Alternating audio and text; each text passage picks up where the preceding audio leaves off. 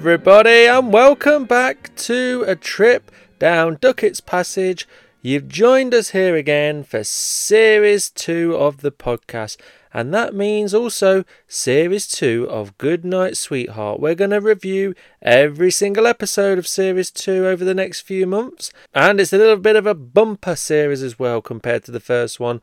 Only six episodes in Series 1, but Series 2 has 10 episodes to go through, so plenty to get our teeth into.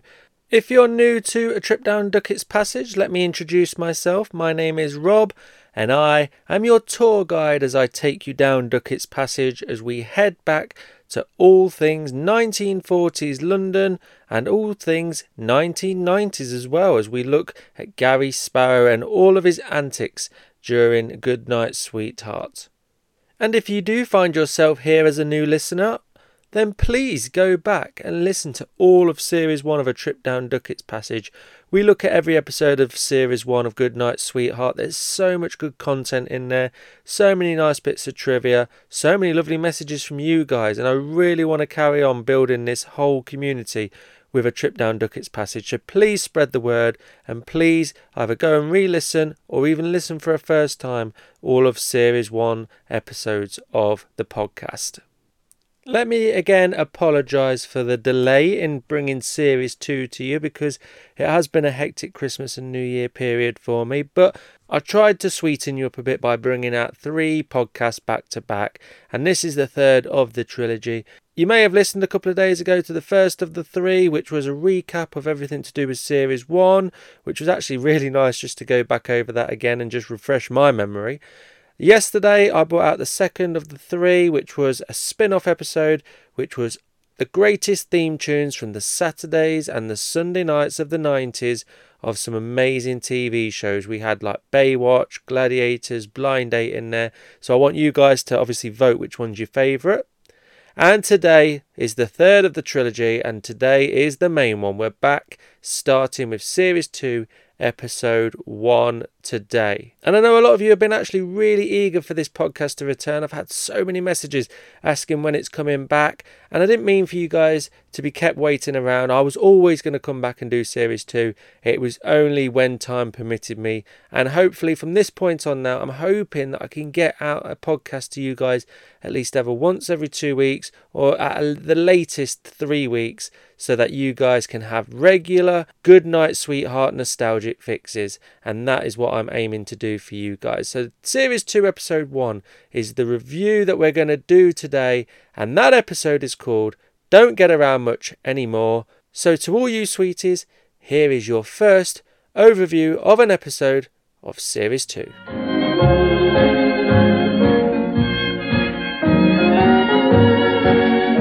Series 2, Episode 1 Don't Get Around Much Anymore.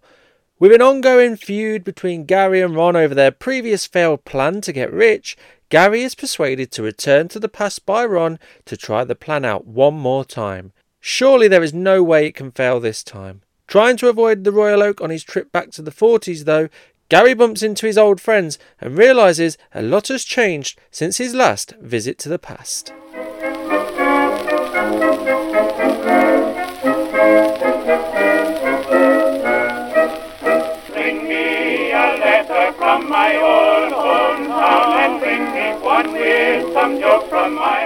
Before I go into the episode review, it's that part of the show where I like to get you guys involved. I want you guys to get in touch with me. I want to hear from you from email or messages on social media to hear what you guys think about the podcast and also hear if you've got any trivia that you want to share with any other Good Night Sweetheart fans as well. So, this is the part where we delve into the mailbag. And we're going to start off with a message that I received on Facebook from Russell Cox, who says, Nice listen, got impatient waiting for the episode of another podcast. A fantastic and underrated series. It's sad that they chose a terribly recasted remake of Porridge as opposed to the new Goodnight Sweetheart series. So, what I just want to add a little bit of context to that is that Goodnight Sweetheart actually was brought back for a one off special in 2016. Now, I'm not going to go into any of the details of that because I want to get into that when it comes to reviewing that particular episode. But at that time, I think BBC brought back quite a few shows for some sort of comedy anniversary. I need to have a proper look into it before I can give you all the true facts, but um, that was the kind of gist of it. And Goodnight Sweetheart was brought back as a comeback episode. We had Porridge, which was completely recast and rebooted. And you had other shows. I think there was a, a Keeping Up Appearances prequel show called Young Hyacinth, which looked at Hyacinth Bouquet in her teenage years, I think, which was a bit more like a drama than an actual comedy. But BBC had made it clear that if there was any good viewing figures for any of these shows, there was this option that maybe they would be given another series. And actually, Goodnight Sweetheart really came out well from that comeback episode. But for some reason, the BBC chose to give a series to Porridge, which was the reboot. And to be fair, I think it was a bit of a flop, and I think a lot of Goodnight Sweetheart fans questioned the BBC's choice to do that because from that comeback episode of Goodnight Sweetheart, there was so much opportunity for good storylines for another series. But the BBC chose not to, that was their decision.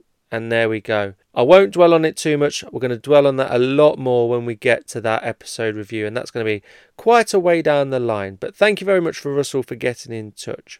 Now, you may remember that every time I bring out an episode on Spotify, I kind of attach a question along with that episode as well. And with the last episode that I did of the podcast, we said goodbye to Eric, who was Phoebe's dad in series one. We knew that because we'd watched the show plenty of times before. We knew Eric only appears in series one and then he was written out. And the question that I had for you guys was Did Eric have another series in his character, or was it right to write Phoebe's dad out after series one? What was your views? Well, I had Flam Thrasher on Spotify respond to that question by saying, No, good riddance to Eric. Without him in series two, Phoebe grew stronger. And I think we had quite a few people say pretty much the same thing. I think Jason Brown got in touch. He responded to the Spotify question by saying, Hi Rob, I think Eric did his time on Goodnight Sweetheart.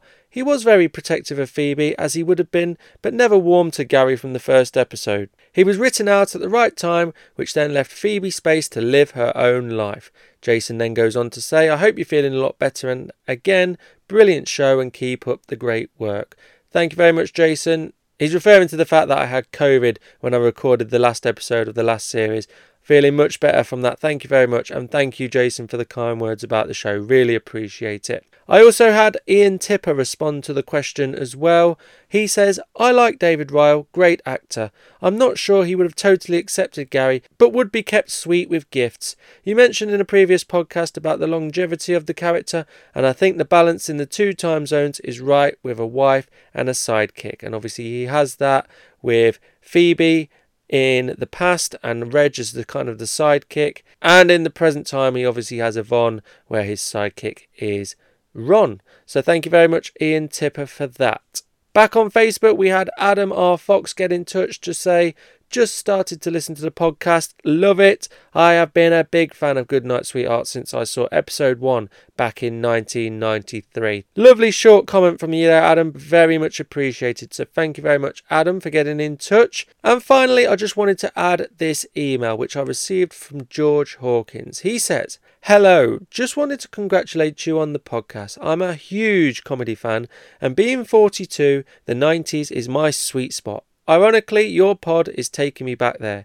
How spoilt we were watching new episodes of Only Fools and Horses, Good Night Sweetheart, One Foot in the Grave, Father Ted, Harry Enfield, the list is endless. Can I ask if you saw them first time around or if you came to them later? So let me just take the opportunity to stop there to answer the question for you, George. Did I ever watch Goodnight Sweetheart the first time around? Well, when Goodnight Sweetheart first started, I would have been six because I was born in 1987. The show came out in 1993. I don't remember the show the first time around. I think I probably remember seeing the odd episodes here and there. I don't remember watching them in order, but I remember seeing the odd episode maybe towards the end of its series. So this would have been about 99. And by that point, I would have been about 12 years old. So I would have watched the odd episode.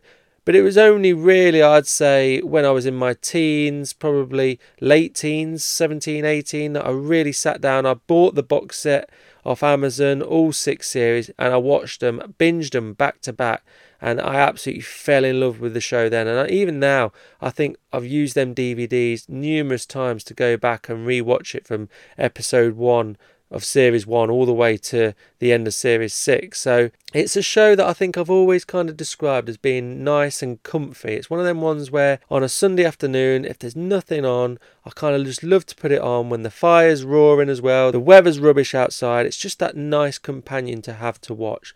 That's what I find about Good Night Sweetheart. So yeah, I never really watched it the first time around, but believe me, I've watched it plenty of times overall since. George goes on to say just a few minor thoughts from him. He says, In episode one, you talked about the viewing figures and the anticipation that there was for this show.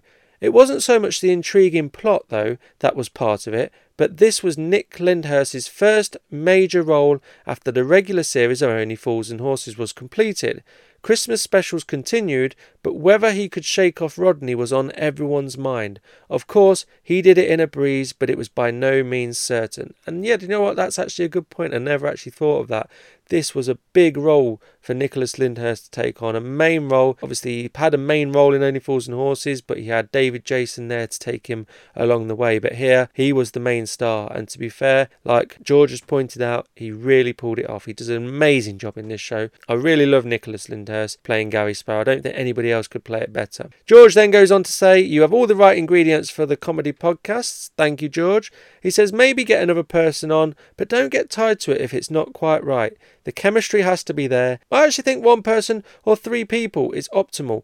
Two people can be a little closed and the listener is on the outside. Three people resolves that as one person on the pod is in the same position as the listener during conversations between the other two. If you find the right people, great, but test it. Hope you don't mind the feedback, but I'm infused enough already and I want you to have the legs to get through all six series. Believe me, George, I am going to make it through these six series. Like I said, I think it was in the first ever episode of A Trip Down Duckett's Passage. There were so many Good Night Sweetheart podcasts that I kind of tried to listen to, and they stopped after series one. I don't know why, but I will not be doing that. I am going all the way to the end, so please do not worry, any of you guys. George finishes his email by saying all the very best, and he's actually happy to help out if I just let him know he doesn't mind making some notes on future episodes and sharing if I get swamped under. Great job and thanks for the great podcast. Thank you, George, for that offer. Believe me, it's an offer I may have to take up because actually this podcast takes so much effort to put together. I actually really love doing it. It's such a good release from everyday life. I actually really enjoy doing it. But I will consider that if I do need any help, George, I will get in touch. Thank you so much, George. It was a, such a great email. He added even more into that email that I've had to leave out, but there was so much content in there that I really appreciate that email. So I really wanted to include that today. And that is the end of today's mailbag. Bit of a longer one today, but I really wanted to get everything included there.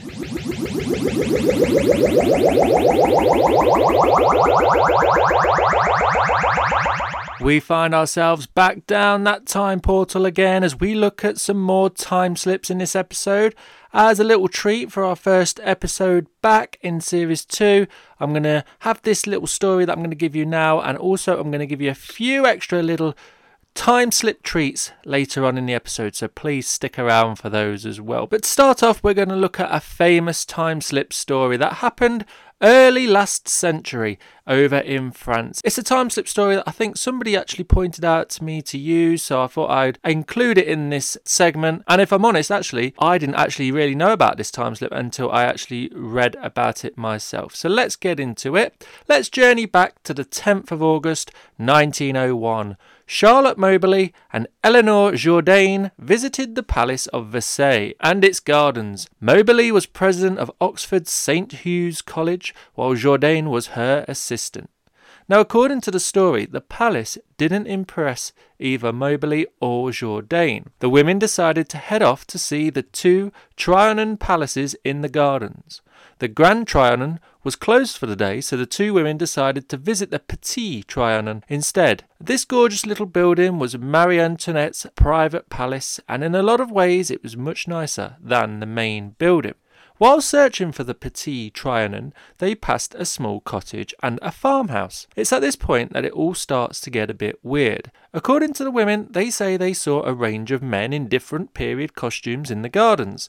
A man in a sombrero showed them the way to the palace, and Moberly spotted an elegant woman sketching the Petit Trianon. Jourdain didn't see her, but Moberly claims she later recognized the woman when she saw a particular portrait of Marie Antoinette.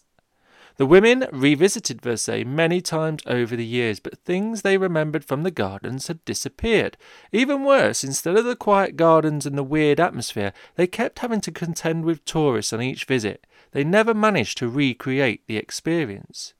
Over the years, many people have tried to discredit this story, particularly due to their claim of having seen Marie Antoinette.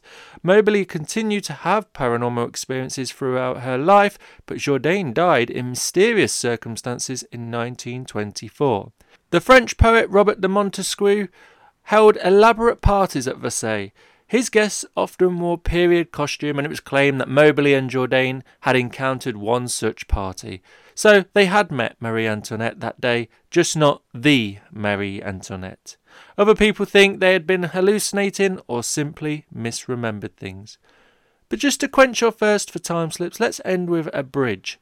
In 1903, two years after the incident, someone found an old map of the Trianon Gardens. It showed a bridge that the women had talked about whenever they told their story. But this was a bridge that didn't exist in 1901, and that wasn't featured on any other map that they could have seen. So, how do we explain that? So, stick around because, like I said, as a little bonus for you, sweeties, we're going to head back down the time portal later on in this episode to discuss three more well known stories that have occurred around the world.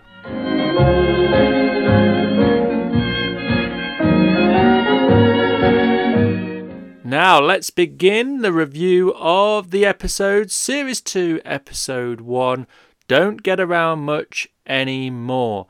The original air date for this episode was the 20th of February 1995, so we're looking at a year and probably a few months since the previous episode. When it comes to viewers at this point, if we remember, episode 6 of series 1 was getting about 8.5 million viewers, so that was very good viewing figures. And although I'm going to go into the audio commentary a bit later after this episode review, I just want to add this little bit in now that actually this show gained so many more viewers by the time Series 2 came around. So, for example, this episode of Goodnight Sweetheart, Series 2, Episode 1, got 12.7 million viewers. And what I found out from the audio commentary was that Series 1 was rerun again right before Series 2 started. And it, they Marks and Gran said that they kind of got this new bunch of followers from it being rerun again. And that probably explains why they've got over 4 million more viewers for the start of Series 2. So, great way to start for Marks and Gran and their Series 2 of this project. So, let us begin and start our review. Where are we starting today? Well, we're at Sparrow House. And we see Yvonne waving off some friends at the front door with Gary in the background holding a tray of empty glasses and wine bottles, so it's clear that they've had a bit of a dinner party at their house. We hear the voices of their guests in the background as they say that it will be their turn to host next, to which Gary looks a bit unhappy about, and Gary goes on to shout some sarcastic responses about how much he enjoyed the evening. Yvonne joins Gary in the kitchen and points out that he was offhand throughout the whole evening. During the conversation that Gary and Yvonne go on to have, we find out a bit more about who the dinner guests are, and they're called Josephine and Magnus. And we find out that Josephine works with Yvonne, with Yvonne having to point out that actually Josephine is actually a little bit of a laugh at work, but she just didn't seem to be like that at this dinner party. And Gary finds that very hard to believe as he has just been bored to death by the couple. Gary calls Magnus Mr. Charisma Bypass, and we find out that Magnus is actually a mortgage broker. And Yvonne points out that this is the reason why they invited the couple over in the first place, as they try to buy a house. Gary continues to whinge about the evening though, and Yvonne asks Gary if he is actually a social cripple, which seems to ruffle Gary's feathers a little bit. Yvonne starts suggesting that Gary hasn't got any real friends, and Gary goes to reel off the names of his real friends but even finds that difficult to do. A lovely little line in this part by Yvonne is when she says to Gary that even he had to go as far as searching the, through the yellow pages for a best man when they got married. At this point, it looks like Gary has to prove himself to be correct, and he goes storming into the living room to find his address book, to find the number of that plumber who came over and just got on with it, because Gary is really struggling to prove Yvonne wrong. Just want to mention at this point a really dated reference here the address book that Gary picks up to look through. It would be rare to see anything like this these days. These little books would store all of your friends' and family's addresses and phone numbers. But now, with the joys of mobile phones, we can store all of that information on our devices, so the address book is pretty much dead and gone. But back to Gary, and after accepting defeat, Gary admits that, you know what, he is probably a social cripple after all. We find out that the real reason that Gary's being sulky, though, is because Magnus has told them that they can't afford a mortgage for a house that they want on Maple Avenue. And Yvonne tries to make Gary feel better by saying that, you know what, they are only a few thousand pounds short. We find out what the area of Maple Avenue is like just by Yvonne suggesting that they maybe have to sell their car to make up the last few thousand. But Gary points out that you aren't accepted onto Maple Avenue if you don't have a car, so it must be a posh, well to do area. Yvonne then brings up Ron and mentions that when Gary struggled to reel off his list of friends, he avoided adding Ron's name to the list. You know, when we were discussing friends, it was painfully apparent that the one name you didn't want to volunteer was Ron's. The only real friend you've got. And I bet he's got a few thousand put by. There's no way I'm making it up with Ron. We didn't just have a tiff, you know, we had a serious parting of the ways on a matter of principle. And the scene comes to an end there with Gary saying that there is no way that he's making it up with Ron. So at this point, we are left kind of guessing about what has happened since the last episode of Goodnight Sweetheart. And it's clearly not just Phoebe that Gary has now cut ties with. So, hopefully, to clear things up for us, we now find ourselves at Ron's workplace, the print works, and with Ron seemingly hard at work, Ron is interrupted by a knock at the door, and we see Gary stood on the other side. So, whatever has gone on, it doesn't seem like Gary needed much persuading to go and visit Ron after all. As Ron answers the door, both of the chaps are very stroppy with each other, and although we're yet to hear the reason for the bust up, Gary explains the reason that he's been forced to make it up with Ron because Yvonne has told Gary that he won't be getting any bedroom action unless he makes it up with Ron. And although he's held off for the past two weeks, Gary realises that he's going to have to give in, hence his arrival here at the Printworks. We find out that the bust up stems from their big plan that they came up with in the last episode of Goodnight Sweetheart. You really let me down, you great divot. I know, I'm sorry. Sorry, I could have been seriously wealthy now if you hadn't blown it. Things just got out of hand. There was a war on, you know. I know, I did do history O level. you could try again. No. Even if I did want to see Phoebe, her dad had never let me back in his pub.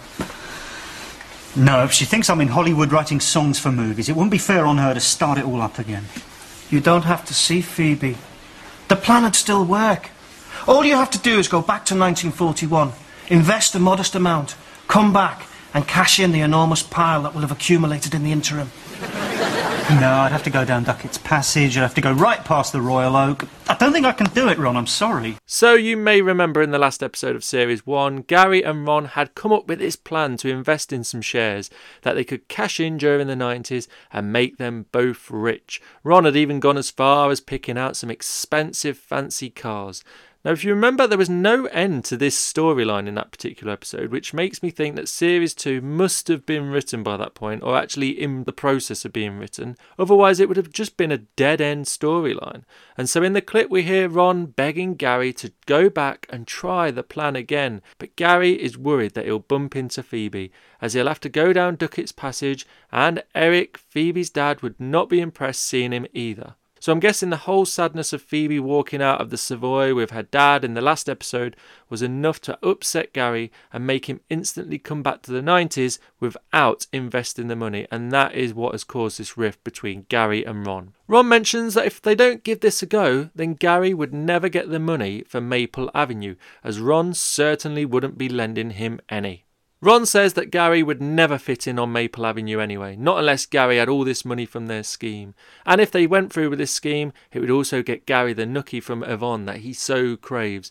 And that's enough to convince Gary, who asks Ron to hand over the old £5 notes, to which Ron does, letting him know that there's plenty more where that came from. On to the next scene, and we see Gary's work van parked up outside a big white building as Gary goes to walk inside the building.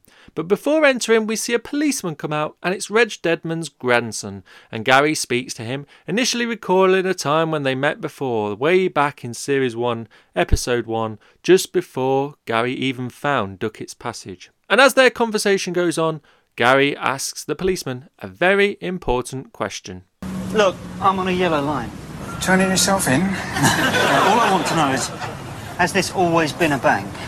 Well, always is a very long time. 25,000 years ago, they say this entire area was underwater. But what about 50 years ago? Well, no, of course not. Mere 50 years ago, the Ice Age had long ended. See what it receded. And this bank was a bank? Oh, yeah. My granddad used to bank here himself during the war. Thanks. So even in that clip, we can hear that Reggie's grandson is just as much ditzy as his grandfather, and Gary finally gets the information he needs. So here we go. We're on our first visit to the 1940s of Series 2. And actually, it's a very sad comeback as Gary looks around after coming out of Duckett's Passage to see that the area has taken a bit of a battering from some bombs, with buildings without their roofs. And at first, it looks like Gary picks up speed to see what the Royal Oak looks like and if it had any damage. But that's not the reason at all. Gary is actually moving quickly to avoid being seen by anybody he knows, and he thinks he's in the clear until he bumps into a familiar face at the entrance to the Royal Oak. Gary! Gary Sparrow! Well, you're a sight for sore eyes and no mistake. Back from America then? Oh, PC Deadman, sorry, I didn't recognise you. I'm on sick leave. Ruptured eardrum.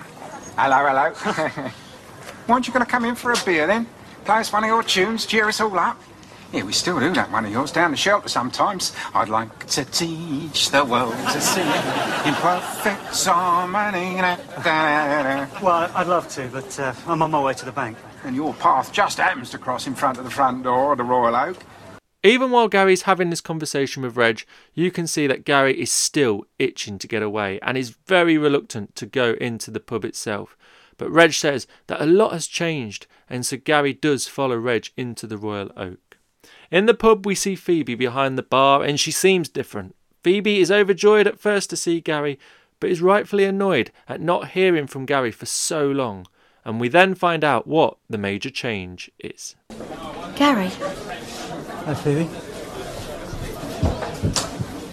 Gary, blimey. Oh, I never thought I'd see you again.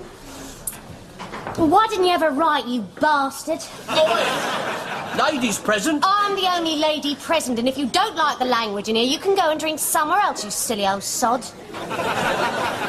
Phoebe, you've changed. Yeah, well, these days you've got to get tough to survive. You better not let your dad hear you swearing like that. You feel the back of his hand. What? What have I said? Back of his hand was about all they found, son. That and his dentures. That's how they identified it. Sorry. Another great little cameo from the old codger there. So, yeah, we find out that Eric, Phoebe's dad, has sadly been killed during a raid. And this really explains the change in Phoebe. It's like she's had to toughen up since her dad's death, and now she's not taking any rubbish from anybody now that she's not being held back by the reins from her father. Now, a little side note listeners of a trip down Duckett's Passage would already be aware that Eric had come to an end, as we spoke about it being Eric's last episode in the last podcast of Series 1. The pub is now being run by Phoebe and Reg because Reg has been signed off from work. And Phoebe questions why she hasn't heard from Gary for so long, to which Gary responds by saying that he thought it would be best to stay away after hearing that Donald had been taken prisoner. Phoebe starts questioning Gary about what he's been up to while he's been out in Hollywood, and Gary comes out with this big story about the actors that he's been rubbing shoulders with. But Phoebe just can't believe that he hasn't been having relationships with these female actresses at the same time. It just doesn't make sense to her why he'd leave that all behind to come back and check up on how she is doing. Some soldiers then come into the pub and demand that Phoebe serves them, so Reg actually comes over to have a nice little heart to heart with Gary, explaining why Phoebe has had to toughen up since he last met her. Mind if I, uh... No, of course not. She's been really lonely since her dad. I can imagine. She's a brave girl, very brave, but she's only young still. It's been hard for her. I'm sure. Things get very mixed up in wartime, son. People do things they wouldn't normally do. Sometimes they regret it after. As regards our Phoebe, just don't go breaking her heart. I couldn't if I tried. well, look at her. She's become as tough as nails. Nah, that's just a front. Rich, would you ever get off your fat backside and start collecting the pots? It's convincing, though, isn't it? After hearing the way Phoebe talks to Reg, Gary looks at his watch and gets up from his chair, realising that he's still on this errand and that he must get on with it. We see Gary head for the exit of the pub, and although Gary and Phoebe exchange glances, Phoebe is not begging Gary to stay, and Gary does end up leaving without really any goodbyes, or even any words at all being said for that matter. We cut to a scene where we are met with a massive green building this time, and it clearly says bank on the building. And the viewer can put two and two together and see that this is the bank that Gary visited in the 90s. So Gary has reached his destination to invest his old £5 notes. He arrives by taxi and makes his way into the bank where he is met by two older gentlemen. Gary hears that the man that has let him in is called Wilson, which initially makes Gary look at the man. And as Wilson asks his boss, Mr. Mannering, if he should make them some tea, Mr. Mannering starts cursing Wilson, only for us to see Gary's face with this cheesy smile on his face, as he cannot quite believe what he is witnessing.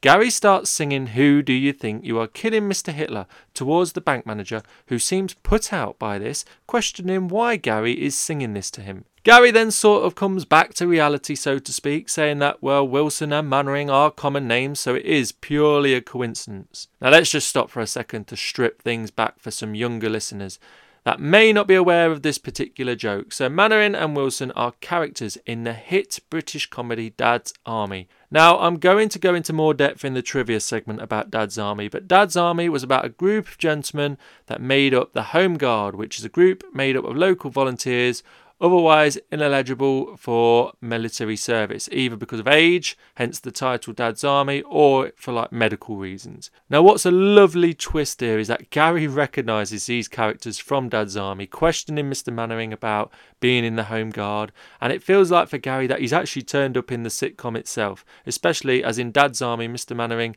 is actually a bank manager and Wilson is his bank clerk in the show. Anyway, for now, let's leave it there and we'll come back for some more of Dad's Army later on in the show. After Mr. Mannering confirms that he is in the Home Guard, Gary's goofy smile returns to his face. But they then get down to business and they talk about the investment Gary wants to make. So Gary hands over his wad of old fivers. Mr. Mannering seems a bit suspicious about how Gary seems to have acquired all of this money, and even though Gary hands over all of his documentation and identity papers, it still doesn't ease the bank manager's worries, even though all of Gary's documents are correct. Mr. Mannering asks Gary what his job is, and Gary goes on to mention that he is a songwriter and that he's been writing a musical. Mr. Mannering tries to trip Gary up here by handing him a book of music, telling Gary to sing a few bars from it. But Gary points out that actually he can't read music, and this makes Mr. Mannering even more suspicious, and he calls for Wilson to return.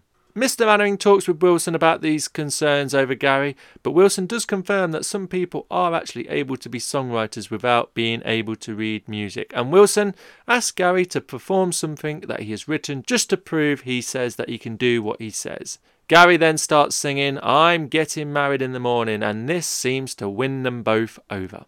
We then see Gary get excited again over another Dad's Army reference that Gary seems very familiar with. About these shares. Um,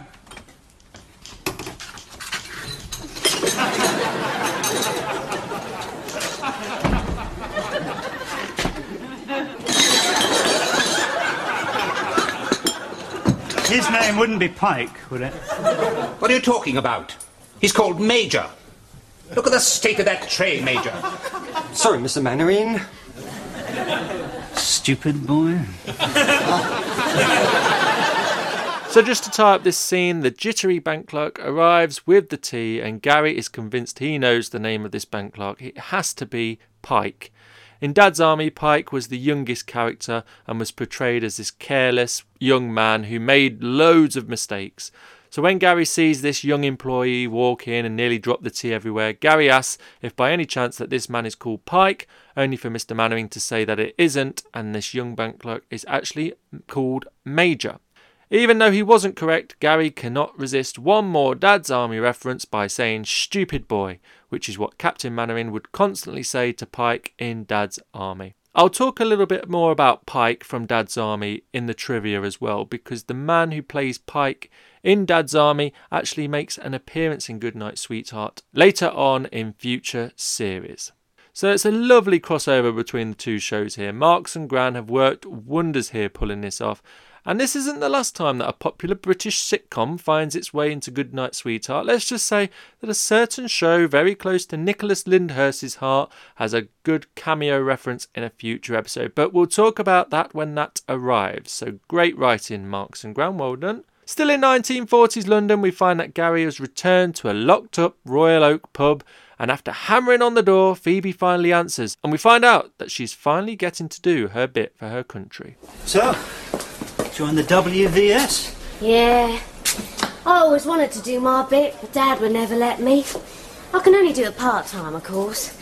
Otherwise, I'd have been a fanny. A what? A first aid nursing yeomanry. For fannies.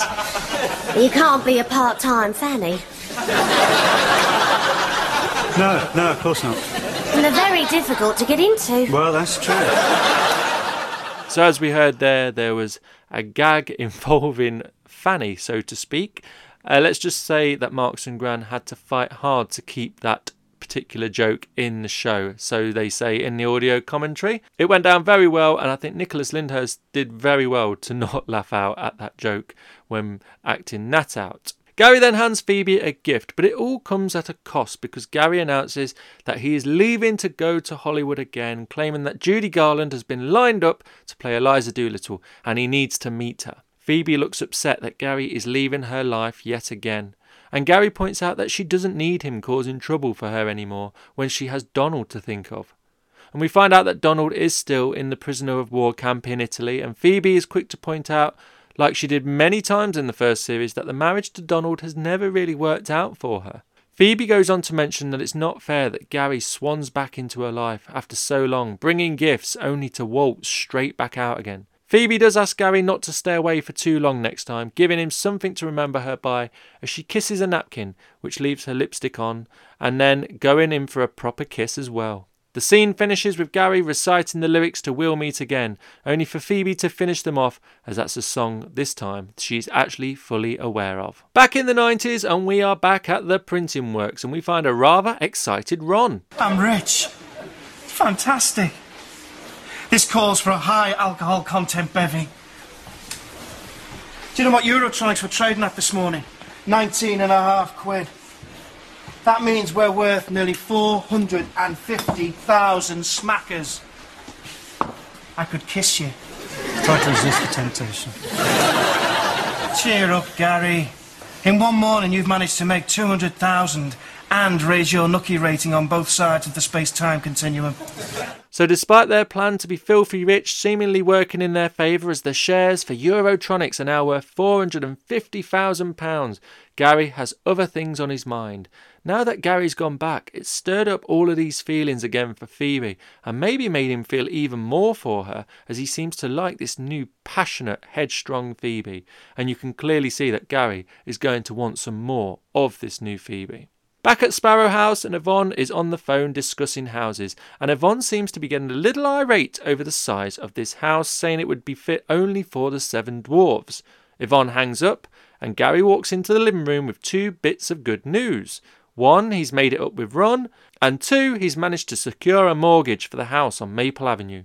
Yvonne is over the moon at this news and is eager to meet this bank manager. Gary makes up a story about the money coming from an Arab bank and that they won't deal with females, which angers Yvonne until Gary mentions that they have a 5% fixed interest rate, and Yvonne is instantly won over again.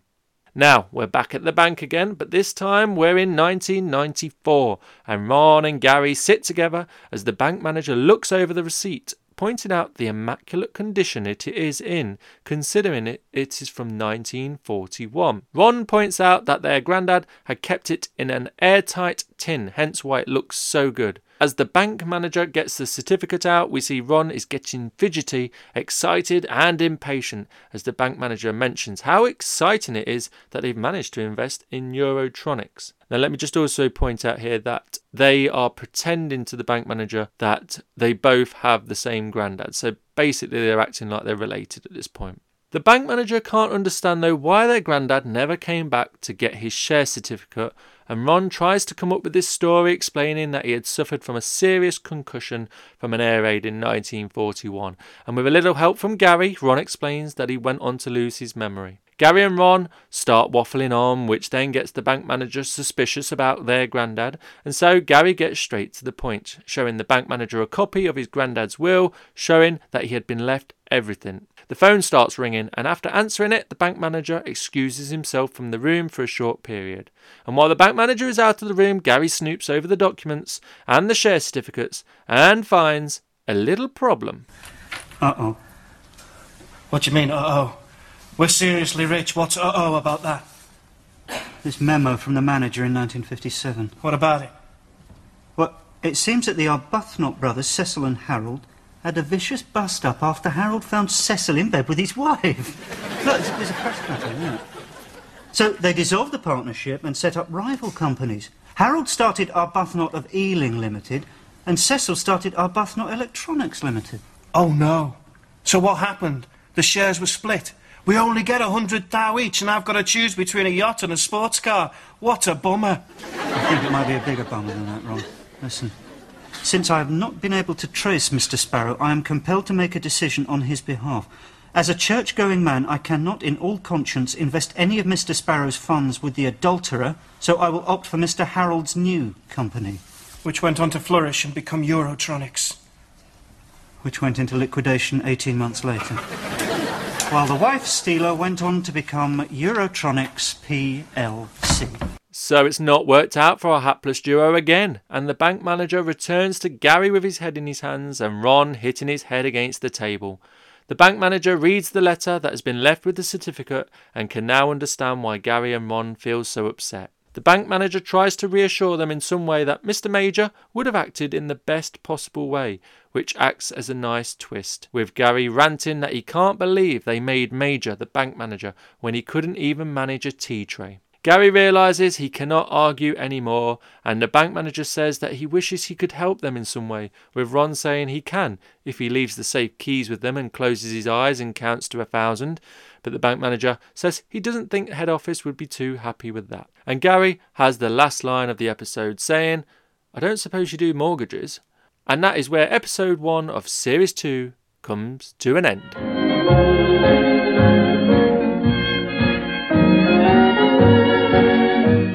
There we have it. We're back up and running. Series 2 is on the go. How did I feel about that episode?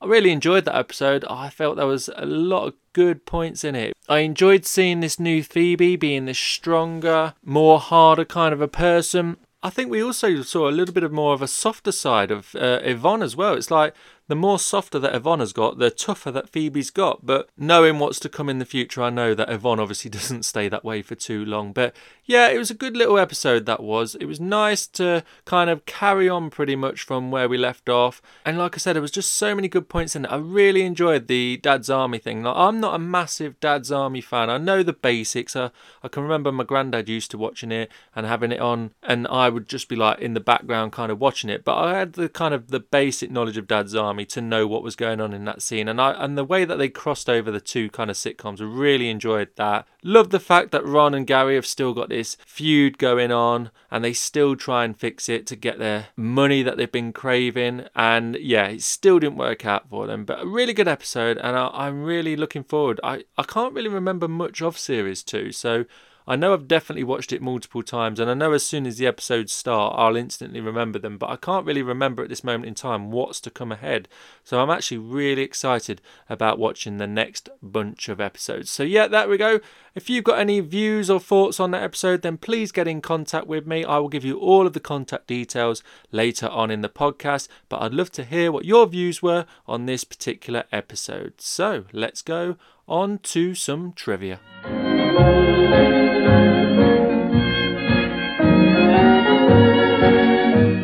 Right, let's look at some of the songs that appeared in this episode. There was quite a few that we can add to our Spotify playlist this time around, I think. If you're not aware, in series one, any songs that were mentioned throughout any of the episodes, I've started creating a Spotify playlist that you can search for. Again, just search for a trip down Duckett's Passage and you will come across the playlist of all the songs featured in Goodnight Sweetheart. And we've got another batch that we can add in today. We're going to start off with the song that doesn't actually appear in the episode, it's the actual episode title. The episode title being Don't Get Around Much Anymore, and that is a song by Duke Ellington. The song was originally entitled Never No Lament and was first recorded by Duke Ellington and his orchestra on May the 4th, 1940.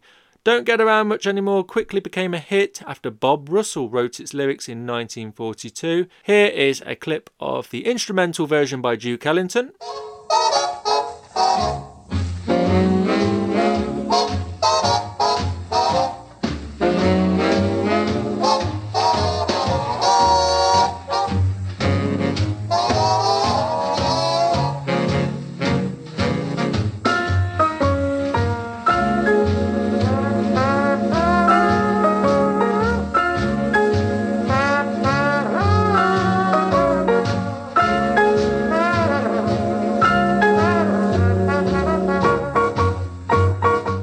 Here is a version by Duke Ellington where Louis Armstrong joined Duke and provided the vocals.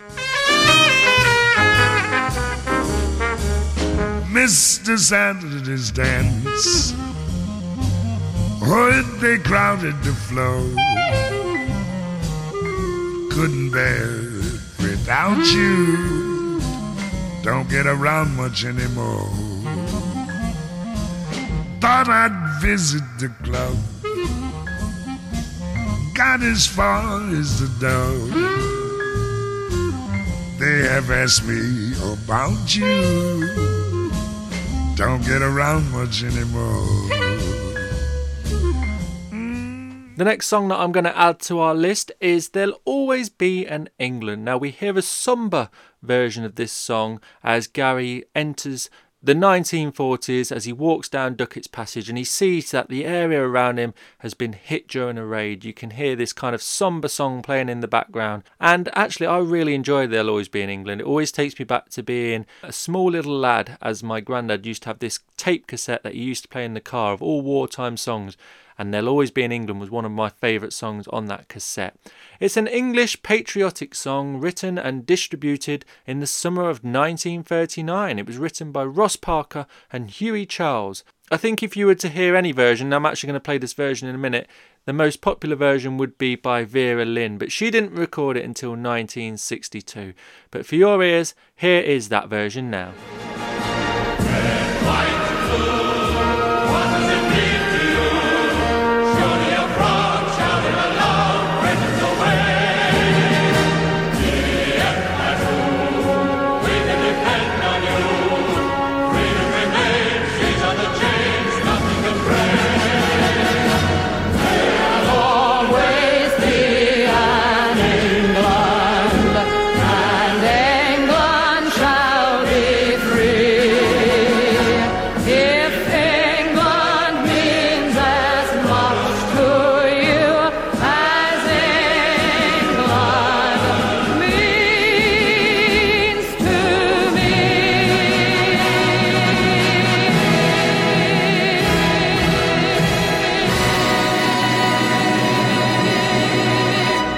The next song that we're adding is I'd Like to Teach the World to Sing. Now, this was mentioned by Reg as him and Gary stood outside the pub. Reg said to Gary that they still sing that song even to this day, and he even starts singing the song to Gary. Now, I'd like to teach the world to sing in perfect harmony brackets is a pop song that was originally by the Hillside Singers in 1971, but it was made famous by the New Seekers a few months later as they brought the song out and it went straight to the top of the UK charts in 1971. That's probably the version that you're probably most familiar with. So here's a little clip of that song right now. I'd like to see the world for once all standing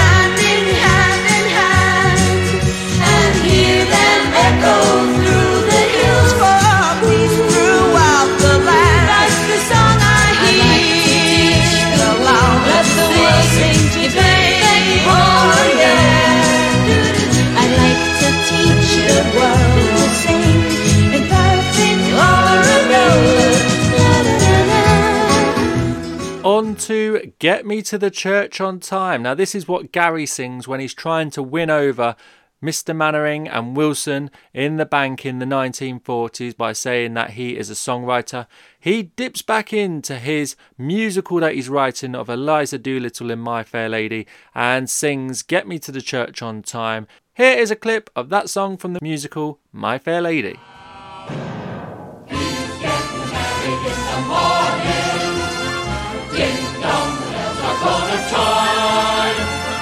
Some bloke who's able lift up the table, get me to the church on time.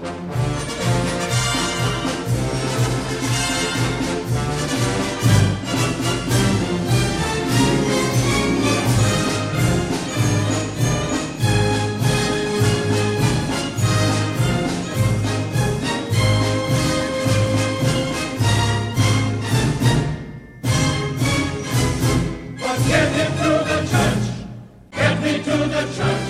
For God's sake, get me to the church.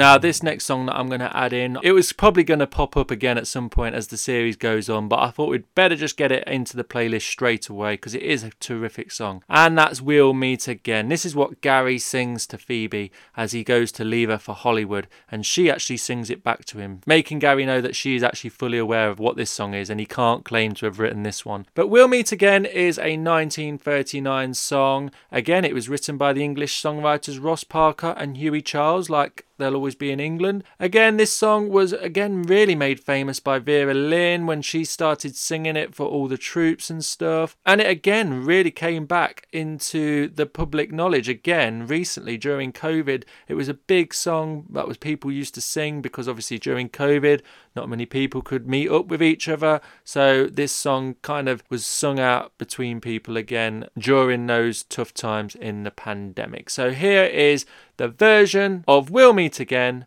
by Vera Lynn.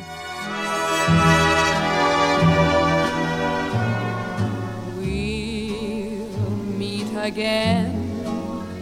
Don't know where, don't know when, but I know we'll meet again some sunny day.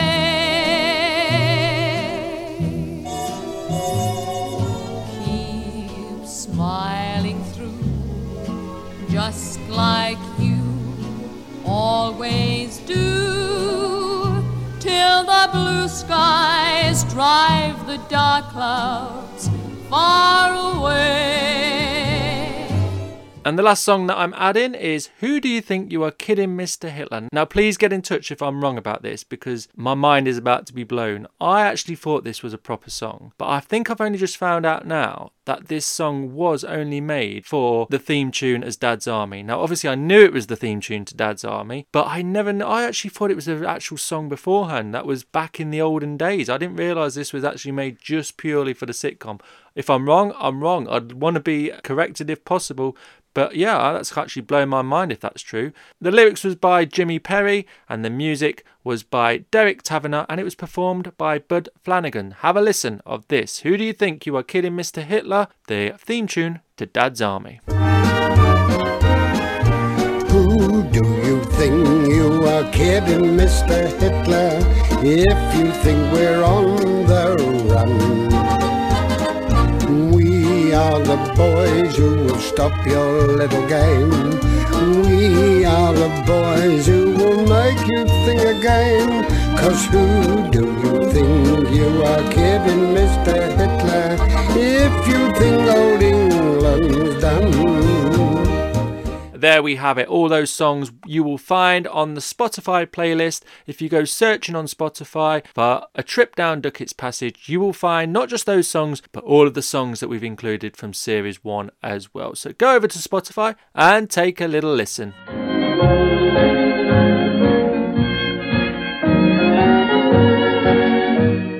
So, as we carry on with our trivia, let's look at the actors that appeared in this episode. We're going to start off today with Alec Linstead. Now, Alec Linstead was born in 1940 in Surrey, England, UK. He played Mr. Mannering, who Gary came across when he visited the bank back in 1940s. Alec Linstead, like quite a few of the actors that we featured in the first series, only really had bit parts really whenever he appeared in anything. He had parts in The Sweeney, Poirot, Lovejoy, Silent Witness, and The Bill, just to name a few of those. And he was in Doctor Who for eight episodes as well during the 70s, I think, as well.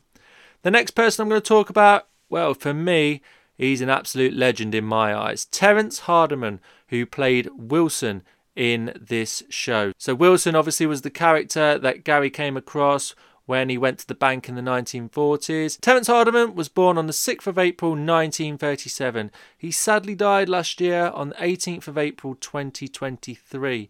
You may have seen him in things like Bergerac, Inspector Morse, Minder, Poirot, Keeping Up Appearances, Casualty, The Bill, Doctor Who in 2010. I remember him in Jonathan Creek. He played a character called Andre Masson and he was part of a locked room mystery. Always remember him on that. I'm a massive Jonathan Creek fan, so definitely remember him in that. But for me, and I guess anybody of my age would know him and probably had nightmares over him as he played the demon headmaster on CBBC's show in the mid 90s. Most of the time, I'll talk about children's TV shows. I only have to mention Demon Headmaster, and everybody probably says the same thing about how much he scared them. He had this kind of haunting look, and obviously, whenever he took his glasses off, he would be hypnotizing any of the kids in his school that he was at. And actually, Terence Hardiman reprised his role as the Demon Headmaster when they rebooted the show a couple of years back. I don't really know how much he was in it, but I do know my daughters were watching the reboot on CBBC and he appeared as a little cameo in that as well, which was lovely little throwback there from CBBC. I really enjoyed that. Other little bits of trivia when it comes to Terence Hardiman. His portrayal of Wilson in this was a keenly observed impersonation of John Le Mesurier's own performance. Now, that is who plays Wilson in Dad's Army, and you can see him incorporating many of the tics and mannerisms of the original Wilson. He does an amazing job. So, if you ever get the chance to compare the two, go and have a look at that.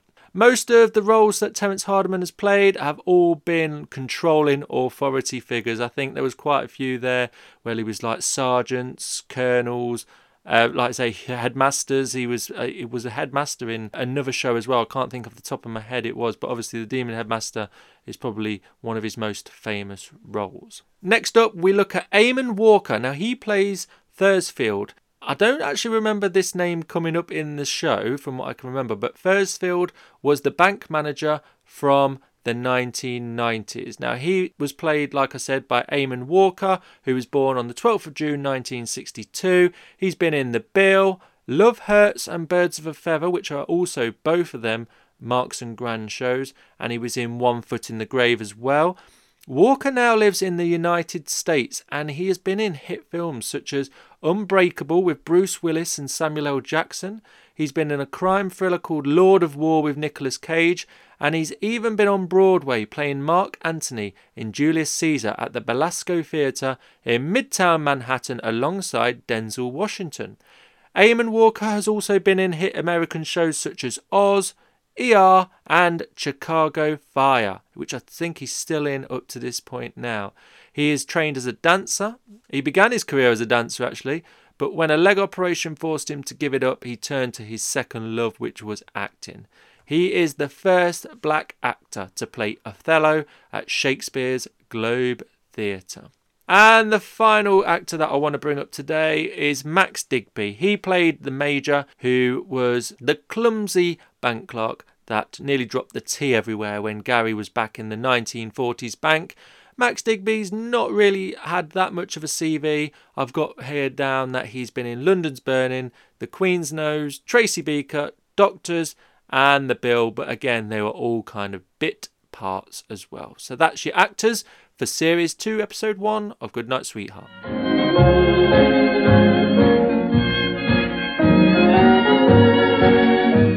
Carrying on with our trivia, I want to look at the audio commentary for this episode. Now, before I start the audio commentary, I think this segment where we look at the audio commentary, it's probably going to just turn up when and wherever it happens because looking on the DVDs, I think this episode and an audio commentary, and I think there was another episode that's a bit further along in series two that there's also an audio commentary of. But apart from that, I don't think every episode has an audio commentary this time around. So I'll try and add it in where it's possible. There are other little segments that I do intend to slot in that can possibly replace the audio commentary bit. So don't worry about that. But regarding the audio commentary for this episode, Marks and Gran, they initially said that they were kind of stupid in writing this episode as because they made it like a sequel to the last episode of series 1. Uh, luckily BBC like I mentioned earlier showed the first series again before series 2 otherwise Marks and Gran said that people probably wouldn't have known what was going on if they literally just put series 2 on straight away. Because I think what they're trying to say is they had this feud going between Ron and Gary. And I think when you kind of watch them back to back series 1 episode 6 and series 2 episode 1 you kind of know what that feud's about. But obviously if you've got such a gap I think we said it was about over a year or so between the two separate episodes you wouldn't have had a clue otherwise but because they'd put series 1 on pretty much before series 2 aired I think it worked out in their favour but they did say that they probably should have written that a little bit better We've already spoken about the fact that they've made Phoebe tougher person. They actually didn't choose to get rid of Eric until in between writing series 1 and 2. So so even at that point then there still may have been a reappearance from Eric. They go on to say that Nicholas Lyndhurst was an absolutely impeccable actor and rarely ever did he have to do his scene twice. And I can imagine that because the way that he plays these comedic roles and just goes from being funny to being so straight faced, he's so good at that. So the fact that he can actually do that without having to re record is really impressive. Marks and Gran mentioned that they had to ask Dad's Army's writers to use their characters. Obviously, Dad's Army's writers agreed to that. And you know what? I just think it was an amazing thing to do. And even in the audio commentary, Marks and Gran go on to say that it was an amazing double bluff having a sitcom turn up within a sitcom. And that was pretty much all I could gather from the audio commentary today there wasn't really much more that I can add. So that's your audio commentary for today. Let's go back down that time portal.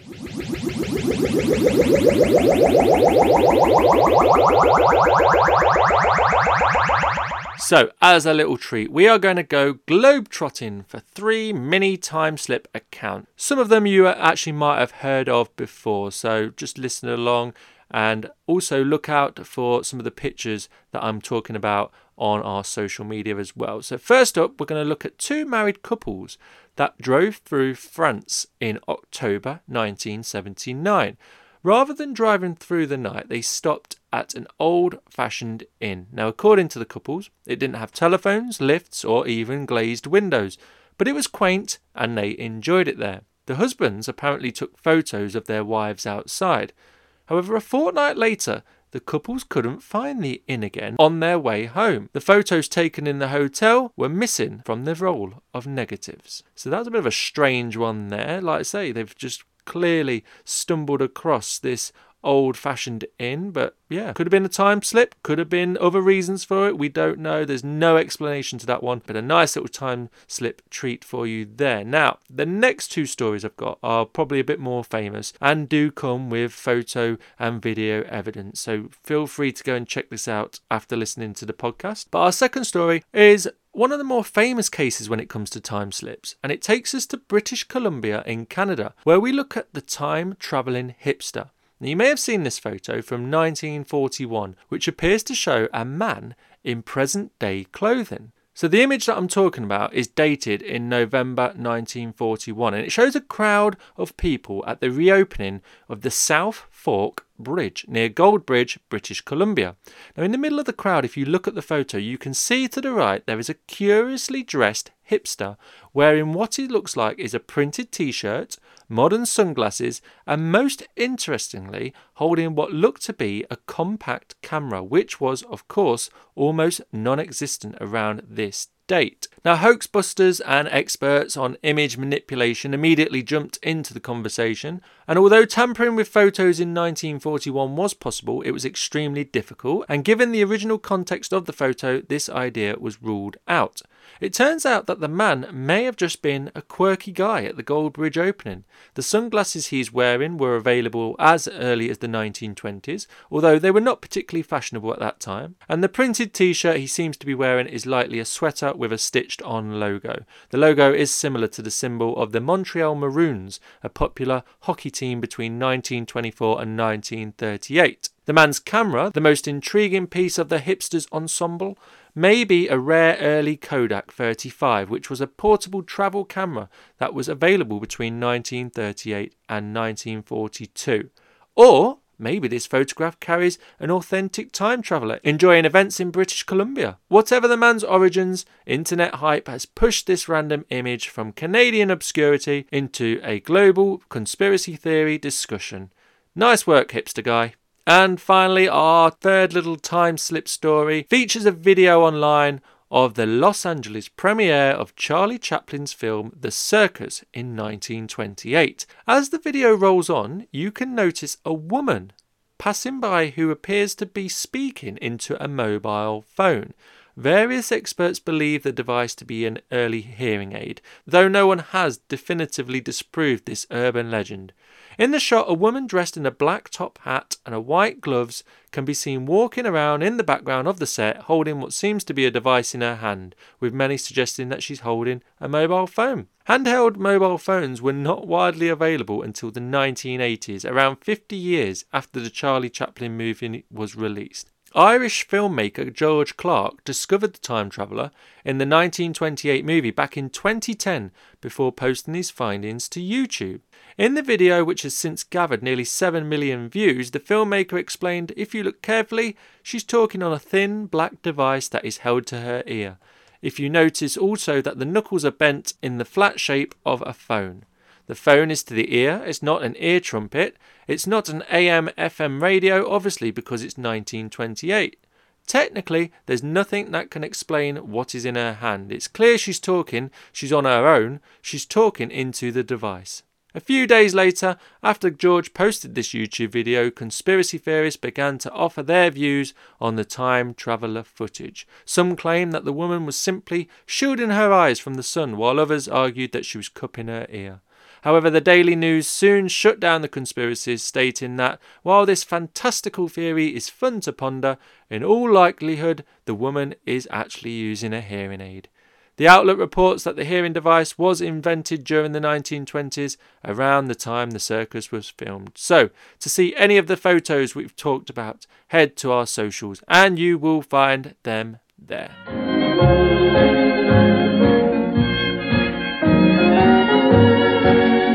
In our history segment today, we are going to be looking at the British sitcom Dad's Army. It plays a big part in this episode as the two sitcoms cross over beautifully.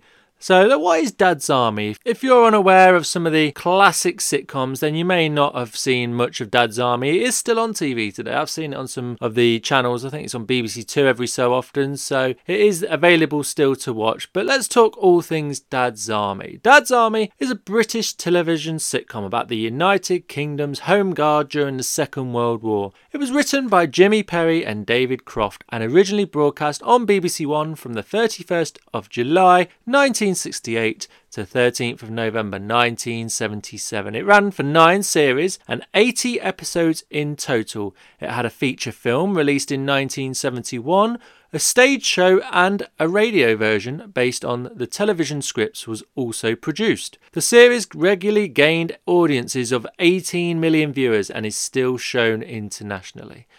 Bear in mind them 18 million viewers, you got to think like at them days when Dad's Army was on TV, would probably have only had what four channels if that. I'm not sure going back to the 70s time, but yeah, a lot of people would have been watching a lot of people would have had very limited things to watch, so that's why you're getting 18 million viewers just for one TV show. So great going for Dad's Army. Most of the platoon members in Dad's Army are over military age, which is the reason they make up the Home Guard, and the series stars several older British actors, including Arnold Ridley, John Laurie, Arthur Lowe, and John Le Mesurier. Younger members of the cast included Ian Lavender, Clive Dunn, who, despite being one of the younger cast members, played the oldest guardsman, Lance Corporal Jones, and James Beck.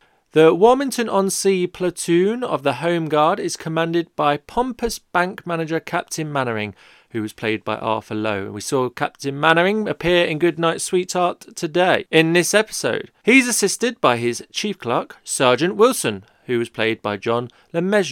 There was Lance Corporal Jones, who we mentioned was played by Clive Dunn. He's an old soldier renowned for his frequent cries of don't panic and they don't like it up 'em. Private Fraser, played by John Laurie, is a miserable old Scotsman whose favourite saying is, We're doomed. Private Godfrey, played by Arnold Ridley, spends much of his time asking if he can be excused.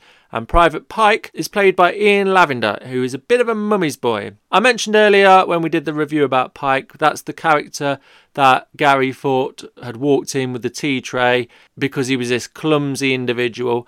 And I did say I was going to bring up in this history section about the person who played Private Pike. And like I said just a minute ago, he was played by Ian Lavender. Now, Ian Lavender appears as the series goes on, actually as Gary's grown up son. So I know there's quite a few spoilers for you to take in if you're watching Goodnight Sweetheart for the first time alongside this podcast. But yeah, Ian Lavender will play a big part as the series goes on. But I just thought I'd include that now, seeing as it comes up. Uh, he's in Dad's army, and actually, sadly, he actually passed away quite recently. I think it was in the last few weeks or so, which was very sad because he's a very much admired British actor. So that is some sad news. Private Pike had his mother, who was played by Janet Davies, and she was also Sergeant Wilson's long-term girlfriend. And we've got Private Walker, who was played by James Beck, and he is a spiv. And I now know what a spiv is, all thanks to Goodnight Sweetheart. And there are few things that he can't get his hands on, provided the price is right. The motley band of men provided Warmington on Sea's last line of defence against the Nazi hordes. The series has influenced British popular culture with its catchphrases and characters being widely known. The Radio Times magazine listed Captain Mainwaring's You Stupid Boy catchphrase among the 25 greatest put downs on TV. In 2004, there was a massive British search for the Britain's best sitcom, and Dad's Army came fourth in that BBC poll, behind Vicar of Dibley in third, Blackadder in second, and Only Fools and Horses being the most popular choice. In that list, Goodnight Sweetheart finished 50th out of 100 bit of a surprise when I looked at the list and saw that some of the shows that were ahead of it, Goodnight Sweetheart should have definitely been a little bit higher, I think. But there we go. A second feature film of Dad's Army was then made with a different cast, and this was released quite recently, actually, in 2016. The cast included Toby Jones as Captain Mainwaring, Bill Nighy as Sergeant Wilson, Tom Courtenay as Lance Corporal Jones, Michael Gambon as Private Godfrey, Blake Harrison as Private Pike, Daniel Mays as Private Walker, and Bill Paterson as Private Fraser. Catherine Zeta Jones, Sarah Lancashire, and Mark Gatiss also featured in that film. That film was primarily shot on location in Yorkshire, and as I said, it came out in 2016, but it got mainly negative reviews. In 2019, UK TV recreated three missing episodes for broadcast on its Gold channel under the title Dad's Army The Lost Episodes. It starred Kevin McNally and Robert Bathurst as, as Captain Mainwaring and Sergeant Wilson. Dad's Army was originally intended to be called The Fighting Tigers. Dad's Army was based partly on co writer and creator Jimmy Perry's experiences in the Home Guard. As I said, the series is set in the fictional seaside town of Warmington on Sea, which is located on the south coast of England, not far from Eastbourne. The show's opening titles were originally intended to feature footage of refugees and Nazi troops to illustrate the threat faced by the Home Guard. Despite opposition from the BBC's head of comedy at the time, the controller of BBC One ordered that these be removed on the grounds that they were offensive. The replacement titles featured the animated sequence of swastika headed arrows approaching Britain. The opening titles were originally in black and white, but they have been updated twice. Firstly, in Series 3, which added colour and improved animation to the titles, and then once again in Series 6, which made further improvements to the animation. As I mentioned earlier in the songs part of the podcast, the show's theme tune, Who Do You Think You Are Kidding, Mr. Hitler, was Jimmy Perry's idea and written especially for the show and intended as a gentle pastiche of wartime songs. Jimmy Perry recalls that before writing the sitcom, the Home Guard was a largely forgotten aspect of Britain's defence in the Second World War, something which the series rectified. And in a 1972 Radio Times interview, Arthur Lowe, who played Captain Mainwaring, expressed surprise at the programme's success. He said, We expected the show to have limited appeal to the age group that lived through the war and the Home Guard. We didn't expect what has happened, that children from the age of five upwards would enjoy the show too. Dad's Army has its own kind of fan club as well. Dad's Army Appreciation Society is an organisation dedicated to the British television sitcom. It is run by a small group of individuals and has over 1,700 members. And just so you know, I actually did reach out to Dad's Army's Appreciation Society to see if somebody would like to come on and be interviewed for the show about Dad's Army, but I've not heard anything back. However, I am open to that interview still if anybody is part of that and can get hold of anybody, and I'm more than happy to record that for a future episode of the podcast. So that's all, Dad's Army. Let's end this segment with a little bit more of the theme tune. Who do you think you are kidding, Mr. Hitler? If you think we're on the run, are the boys who will stop your little game. We are the boys who will make you think again. Cause who do you think you are kidding, Mr. Hitler? If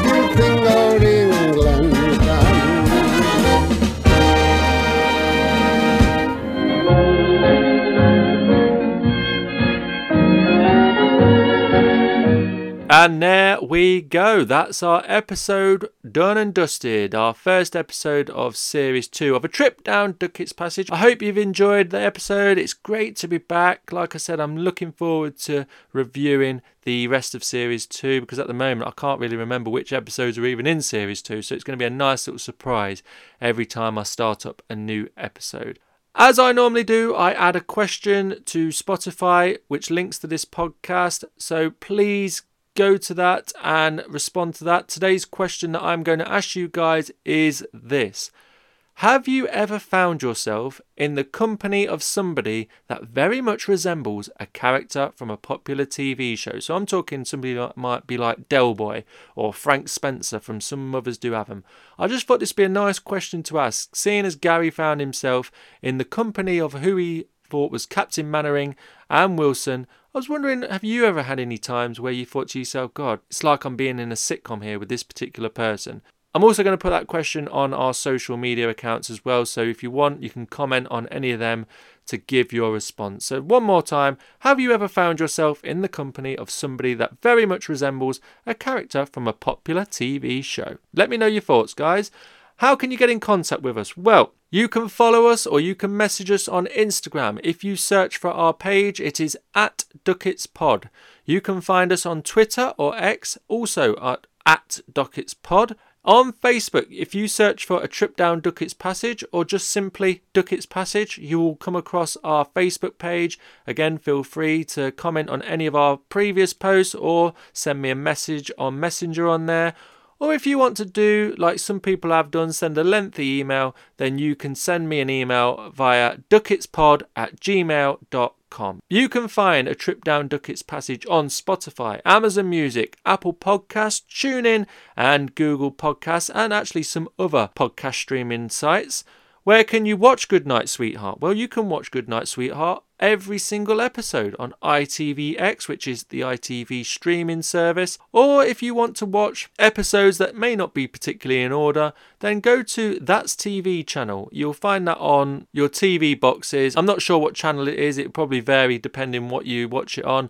But That's TV shows Goodnight Sweetheart quite often, and we normally tune into that if we've got nothing else to watch. We put on That's TV, and it normally seems to pop up with Goodnight Sweetheart. So head to them places if you want to watch Goodnight Sweetheart rather than listen to it here on the podcast. And as I said, also head to Spotify as well, not just to listen to this podcast, but to listen to our A Trip Down Duckett's Passage playlist with all the songs that are featured from the episode so far. Every episode where we have more songs, I will add them songs on as we go along. So we're going to build up a bigger and a bigger playlist. Like I said, guys, please get in touch.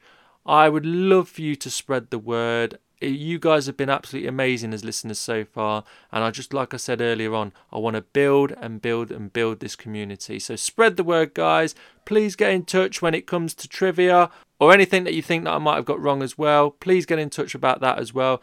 And that's all I've really got to say for this episode. So thank you again for listening, guys. Have a lovely rest of your day or whatever you're doing right now. And I look forward to bringing you Series 2, Episode 2 in a couple of weeks. Thank you very much, guys, and good night, sweetheart.